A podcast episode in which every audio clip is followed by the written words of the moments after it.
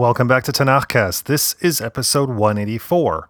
We'll continue in the Psalms with a brief summary of chapters 123 through 126 and follow with some thoughts about physical and spiritual ascent with special guest Cantor Cheryl Wunsch. This episode continues the run of songs of ascent that began in episode 183. Psalm 120 was the first of 15 psalms that began with Shir HaMa'alot, a song of ascents, and we're picking it up in this episode with Psalm 123. Psalm 123 plays up on the image of ascent by positioning the poet as an inferior looking upward to his superior. Quote, like the eyes of slaves to their masters, like the eyes of a slave girl to her mistress, so are our eyes to the Lord our God until he grants us grace. The poet is looking for respite from, quote, the contempt of the smug, the scorn of the haughty. In four concise verses, the poet flexes his poetic muscle, constructing this plea in triples, that is, three roots repeat three times. The first, ayin yud nun for I, the second, chet nun nun for grace or mercy, and the third, sin vet ayin for sated or full. Psalm 124 speaks in the voice of the people, wondering about how it might have been had God not been on their side. Quote, When people rose against us, then they would have swallowed us alive. When their wrath flared hot against us, then the waters would have swept us up. But God did not permit that to happen. Quote, Our life is like a bird escaped from the snare of the fowlers. The snare was broken, and we escaped. Psalm 125 speaks on behalf of those who trust in God. Their faith is as unmovable as Mount Zion, that is, quote, never shaken, settled forever. These righteous folk are secure, quote, for the rod of wickedness will not rest on the portion of the righteous. Psalm 126 is arguably the most famous of the 15 songs of ascent, positioning its singers as dreamers who are returning to the land of Israel. Is this describing the present, a present so wondrous that it's like a dream, or the wonderful future? It's not clear. But once the people return, quote, then will our mouth fill with laughter and our tongue with glad song. The poet concludes with a wish that all their efforts, though undertaken with tears, will result in joy. And on that optimistic note, here endeth the lesson.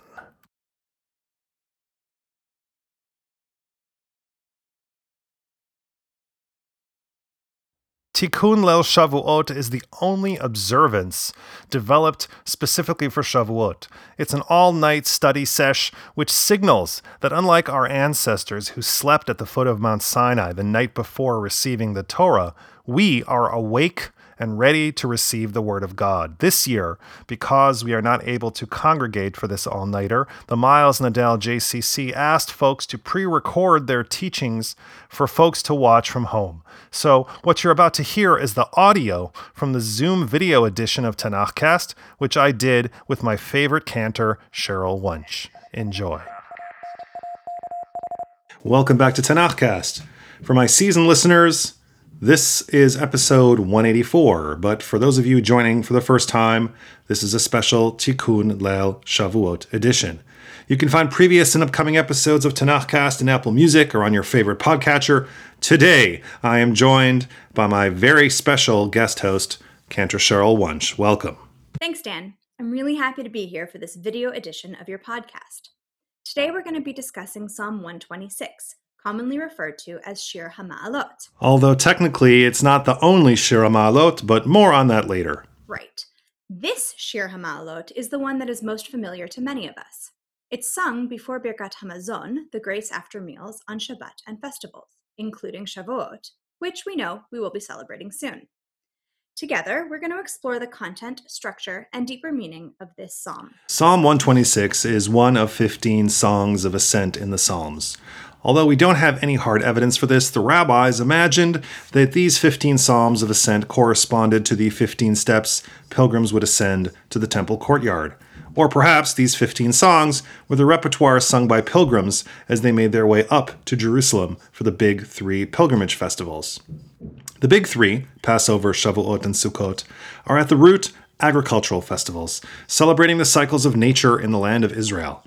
Passover marks the spring harvest, Shavuot the summer harvest, and Sukkot is the last harvest of the year before the winter. People from all over the land of Israel would go up to Jerusalem to make offerings at the temple. Pilgrimage was a big religious festival, but also a huge social event. Hundreds of thousands of people would converge in the city. Imagine Mardi Gras, the Super Bowl, and Lollapalooza happening back to back over the course of a week. Shavuot was the exception, the Cheesecake Fest only lasting one day, although they probably didn't eat cheesecake back then. Even so, these psalms accompanied the pilgrims as they made their way to Jerusalem. When the temple was destroyed for the last time in 70 CE, the rabbis were faced with a dilemma. Do we continue to memorialize these harvest paloozas or pivot to some other kind of celebration? The rabbis opted for the latter, adding another layer of meaning to these agricultural holy days. So Sukkot also commemorated our people's desert wandering and booth sitting. Passover also celebrated our liberation from Egyptian slavery. And Shavuot also honored the covenant at Sinai. And even though these holy day observances and meanings have evolved over the centuries, the Psalms of Ascent, especially Psalm 126, remain a part of our festival experience. And just as the harvest festivals were given a new layer of meaning, the time between two of the festivals, the counting of the Omer that happens from the second day of Pesach until Shavuot, was also given a new, more spiritual depth. Originally, the Omer was an important verbal counting of the 49 days from the barley harvest until the wheat harvest, which included waving sheaves of barley in the air and priestly offerings of stalks of grain at the temple. Barley was considered animal food, I guess they'd never tried Bobby's mushroom barley soup. And wheat was considered human food, so the counting celebrated the elevation of the harvest from animal feed to human feast on Shavuot. In post temple times, the Omer also became a time to commemorate the wandering of the Israelites from redemption from Egypt to revelation at Sinai. We celebrate our people's escape from slavery at our Seder, but we know that the Israelites would not truly become the Jewish people until Moses climbed that mountain for his tete a tete with God. Yet another layer of meaning has been added to the time of Sfirat HaOmer. Not only is it an ascent from barley to wheat and an ascent from slavery to revelation, but it's also a period of spiritual ascent. As our ancestors walked further and further away from their lower enslaved selves, so too do we take the time to elevate ourselves in preparation for receiving Torah. Each day of the Omer provides us with an opportunity to evaluate our own personalities and character traits through the seven divine qualities in Kabbalistic thought, loosely translated as loving kindness, discipline, beauty, endurance, humility, integrity, and leadership.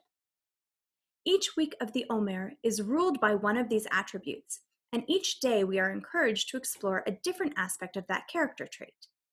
The idea is that we take the time to examine and work on each part of ourselves, similar to the process of cheshbon hanefesh that we undergo in preparation for Rosh Hashanah and Yom Kippur, so that we can be our very best selves when we accept the yoke of the mitzvot.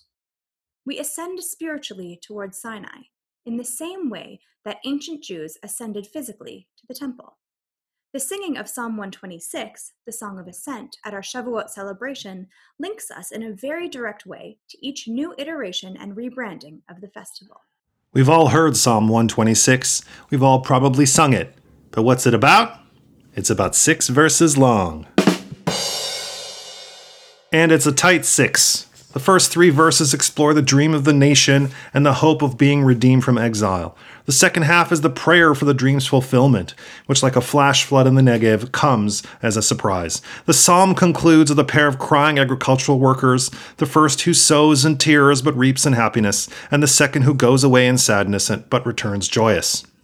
Psalm 126 is a psalm of hope, of faith, and of joy. Uplifting theme of this psalm makes it a great fit for our Shabbat and festival celebrations. But what does it have to do with food? And why do we sing it after we eat? Well, there's another psalm that's traditionally sung before Birkat Hamazon on non festive regular days. That psalm is 137, Al Naharot Bavel, by the rivers of Babylon.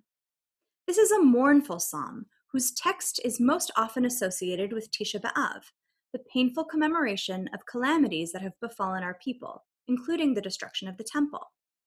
According to the Zohar, a person who derives pleasure from bread and delights in food is required to remember and worry over the Holy Land in ruins.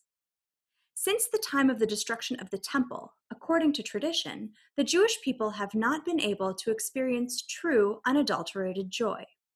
Since eating is meant to be a joyful experience, we end each meal with a reminder of our spiritual exile, except on Shabbat and festivals, when we are supposed to set aside our mourning. On those days, Psalm 137 is replaced with the joyful Psalm 126. And while the tradition to recite the sad psalm on regular days has fallen out of practice in many circles, the custom of singing Shir HaMa'alot has remained. The text of this psalm is so popular and hopeful that religious Zionists suggested it be used for Israel's national anthem, and Israeli Prime Minister Menachem Begin recited these words on the White House lawn when he signed the Camp David Accords in 1979. Shir HaMa'alot is definitely uplifting. It reminds us that, even through the dark, painful times, happiness and wholeness are just around the corner. We need Psalm 126 now more than ever. We've given up so much since the pandemic started. We had to cancel trips, proms, and graduations. We had to stop going to synagogue in person. We had to give up on being physically together for this tikkun. For many of us, Shavuot was all about jostling through the halls of the Miles Nadal JCC as we made our way to the different learning sessions and to grab some snacks. But as we've heard countless times, we have to make these sacrifices to be apart from friends and family and limit our outdoor time so that we can beat COVID 19. So much of what we've been doing since March break is sowing with tears. Psalm 126, Shir HaMa'alot, reminds us that if we persevere, we will soon, with God's help, reap in joy. Chag Sameach. Like what you heard today, spread the word about Tanakhcast. Tell a friend about Tanakhcast over coffee. Send another friend an email or text, nothing fancy. Help your aunt who just got her first smartphone to download a podcatcher and subscribe to Tanakhcast. And if you have a spare moment after all that, write a brief glowing review at Apple Podcasts. Apparently, it helps people who might be interested in a little Bible learning vibe this podcast. And it's also a nice thing to do. If you want to help in an even bigger way, support us at Patreon. Just search for Tanakhcast at patreon.com and pledge your shekels either on a one time or monthly basis and receive special blessings from the Most High. I thank you in advance for that and encourage you to join us again in two weeks for Episode 185, when we continue in Psalms with chapters 127 through 130.